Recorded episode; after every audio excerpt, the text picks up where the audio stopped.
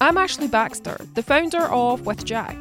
And after so many years helping freelancers stay in business, I'm no stranger to the kinds of problems you face. But freelancing doesn't mean having to face these problems alone. In a lot of these situations, there is help available. I'd like to share these stories with you so that you can be a confident freelancer. Today, I want to provide some insight into the claims process with professional indemnity insurance because whilst contents claims are pretty straightforward, PI claims are so much more complex on pretty much every level. Firstly, you're probably going to be feeling stressed, possibly even afraid. You know, there's either a legal threat towards you, which in itself is a scary situation to be in, or a client's claiming a monetary loss. And sometimes that loss can be in the tens of thousands of pounds, especially if a client is claiming for loss of income, amongst other damages. So here's what typically happens. Usually, a customer contacts with Jack first, which I actually encourage because I like to be involved. I'm here to help you, so I'll assist you in gathering the information that we need to submit to the insurer. And this information would be client details, an overview of the situation. What's the monetary loss? You know, are they asking for X amount in compensation or have they simply threatened you? Contracts between you and your client, if you have them, which you should. And then any email or text conversations to show what's happened and can strengthen your case. Once these details have been submitted, you can expect a response from the insurer within 12 to 24 hours just to acknowledge that they have received it, that it's been allocated to somebody in the team, and they'll look over everything. Now, PI claims are very complex, so it does take a few days for the insurer to look over all of the material that you've submitted and talk about things internally and form an understanding of what's happened. So they'll be looking to see things like is this covered under the policy and has it happened within the policy period? And if so, what are the next steps? I understand that this can be a frustrating and worrying time for the freelancer whilst you patiently wait. But I see part of my job as your broker uh, to check in with you, see how you're feeling, and hopefully offer a bit of moral support. After a few days, we will hear if the claim's covered, and in most cases, the insurer does have a few follow up questions. Generally, they're just looking for some detail that we might have missed or uh, some clarity around something in the documents that you've submitted. If the claim is covered under the policy, then the insurer will appoint lawyers to deal with your client directly or instruct you what to say in response to their claim. So every situation is different and assessed on a case by case basis. You know, in some cases, we see the freelancer wanting to try and salvage the relationship with their client as best as they can. So, in that case, it's probably a good idea not to have lawyers dealing with them directly and to instead have the lawyers help you communicate with your client. I'm going to dive into a real situation that happened to one of our customers and talk through the steps and the outcome, but I have, of course, removed any personal details.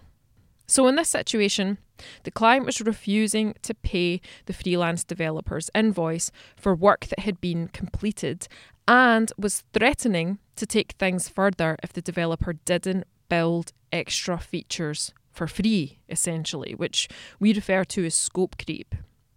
Initially, the lawyers that the insurer provided instructed the freelancer how they should reply to their client, with the ideal outcome being that the client would pay the invoice and drop the threats.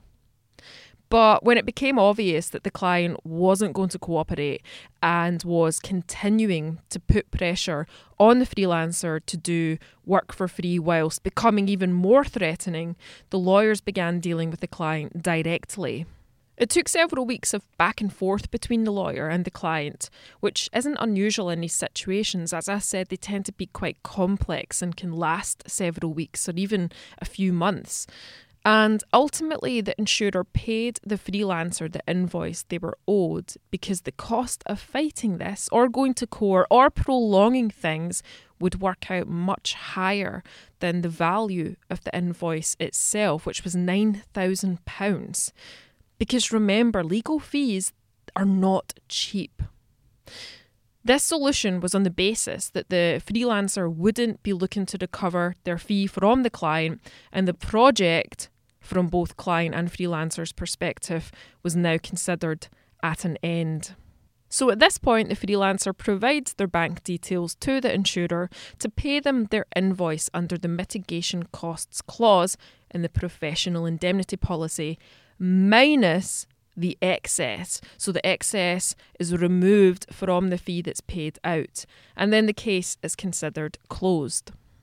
Just to highlight what the mitigation costs clause is, if your client is dissatisfied with your services and refuses to pay your fee and threatens to bring a claim against you, the insurer will pay you the amount owed to you if it's possible to settle the dispute with your client by you agreeing not to press for the disputed amount, or if they believe this will avoid a claim covered under the policy for a greater amount. So the goal here is to just make sure the freelancer is in the financial position they should have been in prior to that loss. This outcome worked well for the freelancer. They were absolutely delighted to not be out of pocket for the work that they'd done, but to also have the support of lawyers helping them stand up to their client when they became threatening. You know, showing their client that they can't be pushed around. Yes, they are a small outfit, but they have a team behind them. At this point, everything is considered resolved, and you haven't had to shop around for legal experts or pay expensive consultation fees. But you have had the legal protection of working at a big company, and the insurance has also helped to counter the non payment issue.